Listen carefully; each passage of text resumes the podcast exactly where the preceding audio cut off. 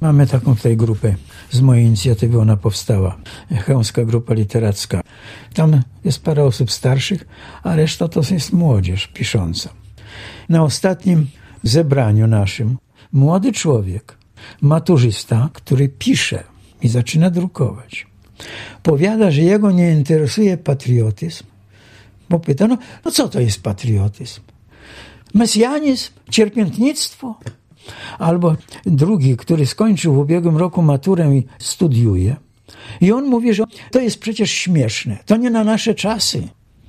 Patriotą być to nie znaczy, że ja mam krzyczeć w koło ja kocham Polskę, bo to nie na tym polega.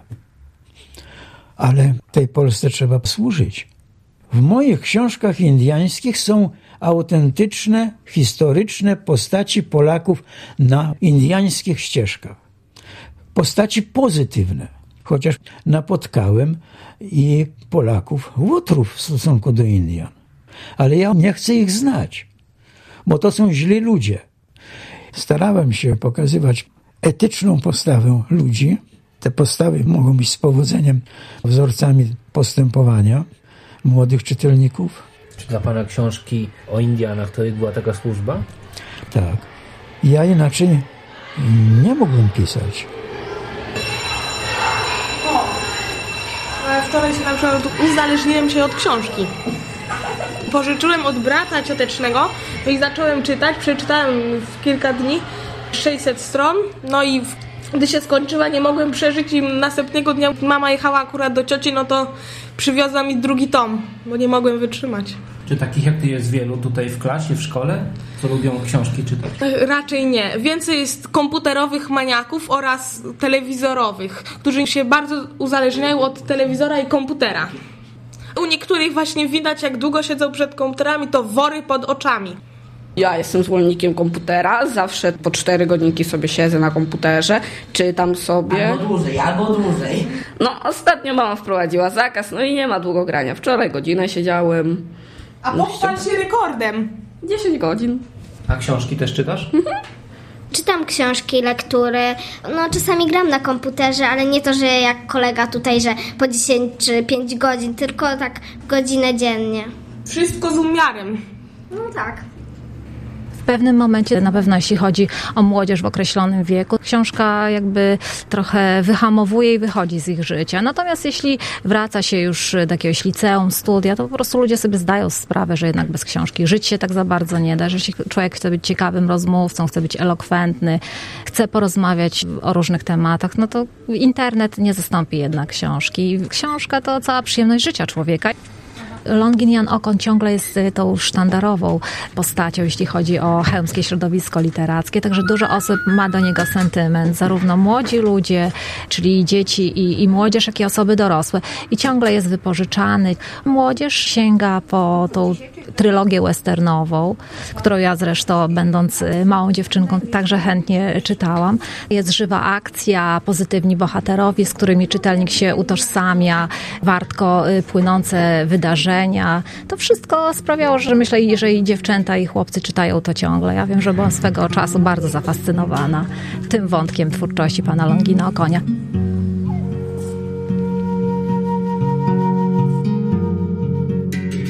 Z szacunkiem wszyscy pochylili głowy w stronę szamana. Kiedyś na stepach i w puszczach żyło tyle zwierzyny, że tropy plątały się jak nici pajęcze. A teraz... Teraz biali ludzie potrzebili zwierzęta i ptactwo. Wycinają drzewa w lasach i coraz bardziej prą w pogranicze, podjął czarny jastrząb. Osakiwagowie muszą uchodzić stąd.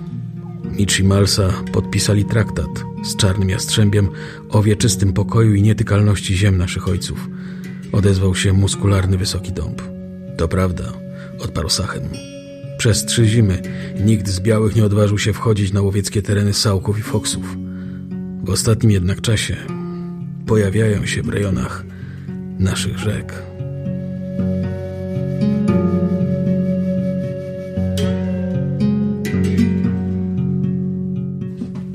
To jest rzeźba przedstawiająca Indianina z moją twarzą, z wielkim pióropuszem. Takie pióropusze mieli Dakoci. No i tutaj rzeźbiarz wyrzeźbił Jan Bijok z Katowic 80, 80, 80, a z tej strony ten pióropusz kończy się dwoma piórami do pisania. I napisał tutaj na stopce wódz 80-letni, orle pióra i wieczne. Taką pamiątkę na 80-lecie mi przysłał. A tu jest naszyjnik wampum. Taka gwiazda wpisana w koło. Tak, kolory te znaczą. I to wszystko oznacza braterstwo krwi z plemieniem Mochawków. Jak każdy młody chłopak, lubiłem czytać powieści przygodowe, zwłaszcza powieści indiańskie. Znalazłem się kiedyś spędzony wraz z matką na plac targowy w Chełmie, gdzie Niemcy zepchnęli kordonem wojska przechodniów, żeby oglądali egzekucję polskich patriotów. Szwab, który tubą nagłaśniał swój głos, krzyczał łamaną polszczyzną, że wszystkich Polaków, którzy podnoszą rękę na trzecią Rzeszę, spotka taka sama śmierć. Później, po wielkim wstrząsie, bo przeżyłem to, kolega przyniósł mi książkę Zane Greya, amerykańskiego pisarza, Tor Stalowego Smoka. Była to powieść o Indianach i zaczynała się mniej więcej w ten sposób, że w pajęczynowym kanionie zaczaiła się grupa kiowów czekających na karawanę białych osadników. Indianie wypadli, jak banda dzikich szatanów otoczyła wozy osadnicze, mordowała, zrywała skalpy. Skojarzyło mi się cały ten opis z tym, co widziałem na placu targowym. Niemcy nazywali polskich partyzantów bandytami, którzy podnieśli rękę na trzecią Rzeszę. A autor tej książki również nazywał Indian czerwonymi szatanami, także bandytami, którzy mordują białych osadników. I doszedłem wtedy do wniosku, że nie Indianie przyjechali do Europy, ale Europejczycy przybyli na kontynent amerykański i wydzierali prawowitym mieszkańcom tej ziemi ich łowieckie tereny. Rabowali to, co się im nie należało. No i wtedy to był pierwszy taki wstrząs i moja świadomość, że książki te kłamią. Wtedy powiedziałem, że jeśli rzeczywiście kiedyś będę pisarzem, taką powieść napiszę, gdzie będzie przedstawiona prawda historyczna o tych plemionach. No i po wielu, wielu dziesiątkach lat, kiedy miałem już poza sobą szereg tomików poetyckich i debiut prozatorski w postaci legend chełmskich, postanowiłem, że jednak trzeba by się zainteresować dziejami Indian. To był chyba 53 czy 54, gdzieś o tak w tym czasie. Wiedziałam, że młodzież pasjonuje się w dalszym ciągu tematyką indiańską. To była taka namiastka Ameryki, prawda? Pełnej swobody, nieograniczonej wolności. W tych książkach no to dominował step, olbrzymie połacie prerii, sawanny, puszcze, gdzie człowiek był wolny, robił co chciał. Poza tym nie był to modny temat, bowiem to był ten okres nagonki na ustrój kapitalistyczny, na kraje zachodnie, na Stany Zjednoczone, na kapitalizm w ogóle. Przede wszystkim, żeby napisać nową rzecz o Indianach, historyczną, nie fantastyczną, fikcyjną, jak u Karola Maja czy innych autorów epoki minionej, musiałem dotrzeć do źródeł, do wszystkich antykwariatów w kraju, tych wielkich. Napisałem odpowiednie listy. No i z tych antykwariatów spływały do mnie katalogi. Wyławiałem wspomnienia, reportaże z podróży po Ameryce Północnej i Południowej i to wszystko kupowałem. Robiłem, prawda, notatki, gromadziłem, śledziłem, szukałem. No i to mi zajęło 10 lat pracy.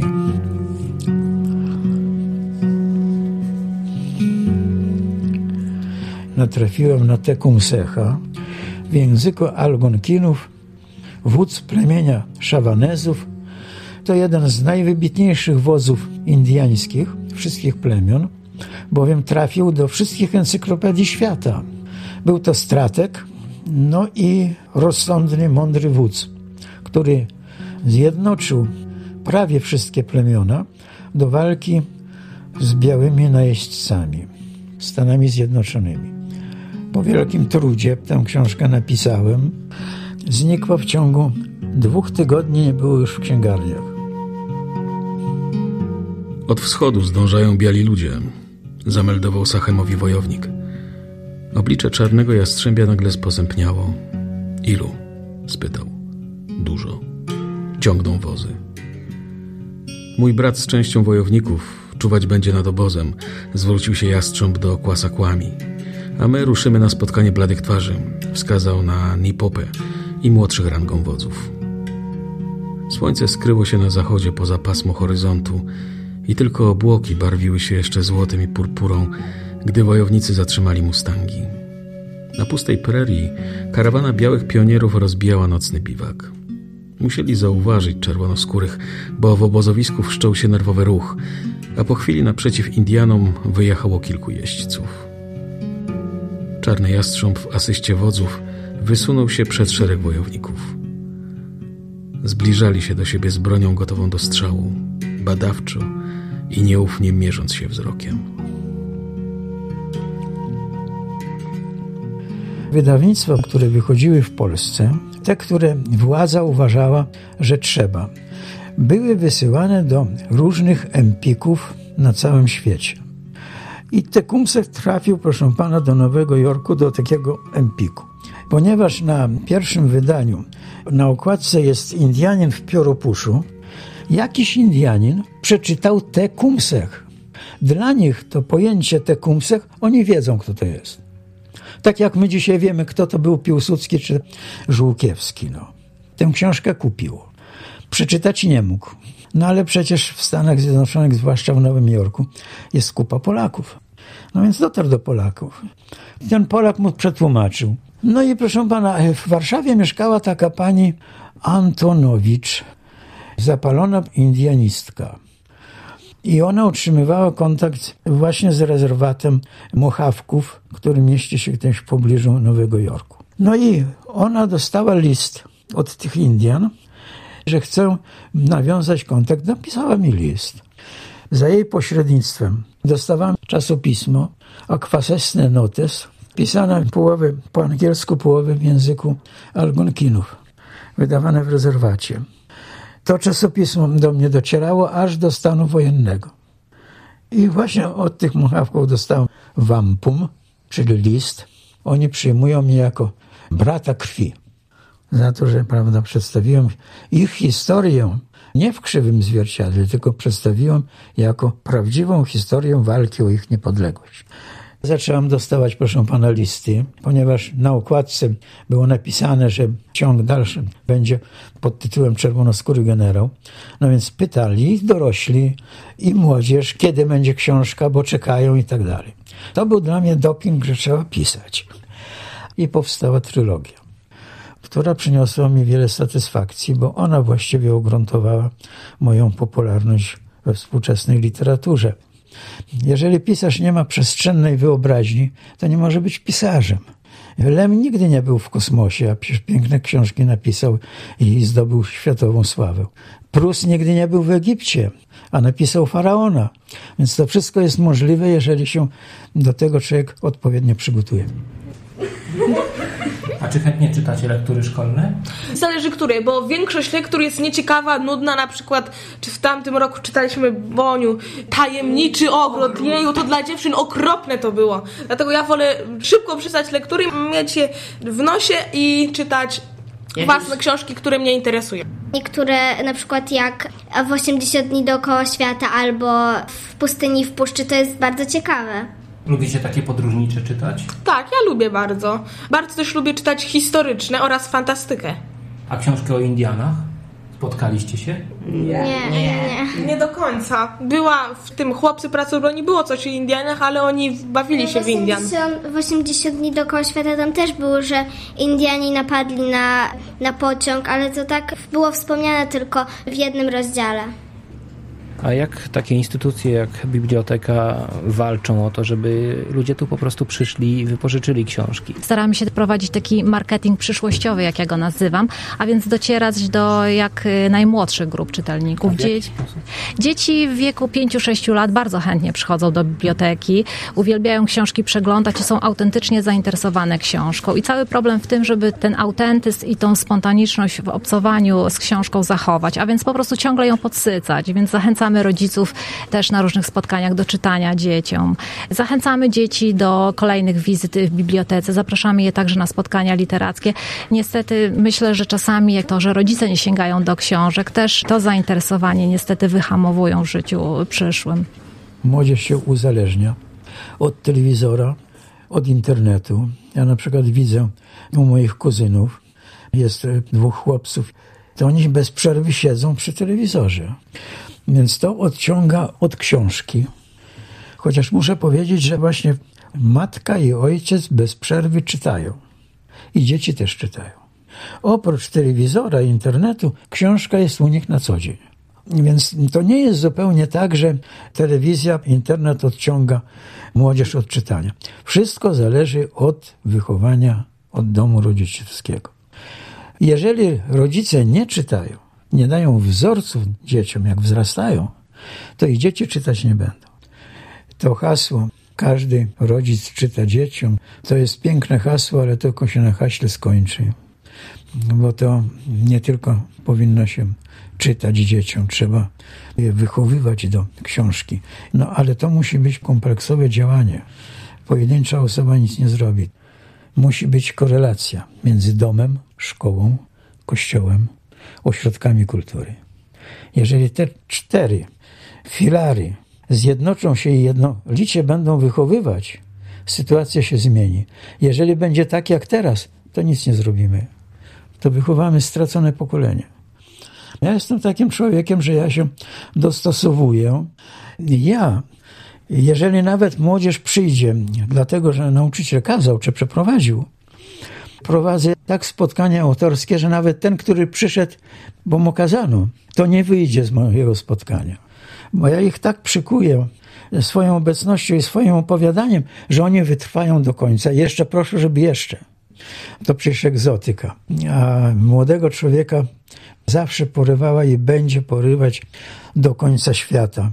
Dżungla, puszcza, preria, sawanna, pustynia i wędrówka człowieka. Ta egzotyka wciąga nie tylko młodzież, i pana wciąga.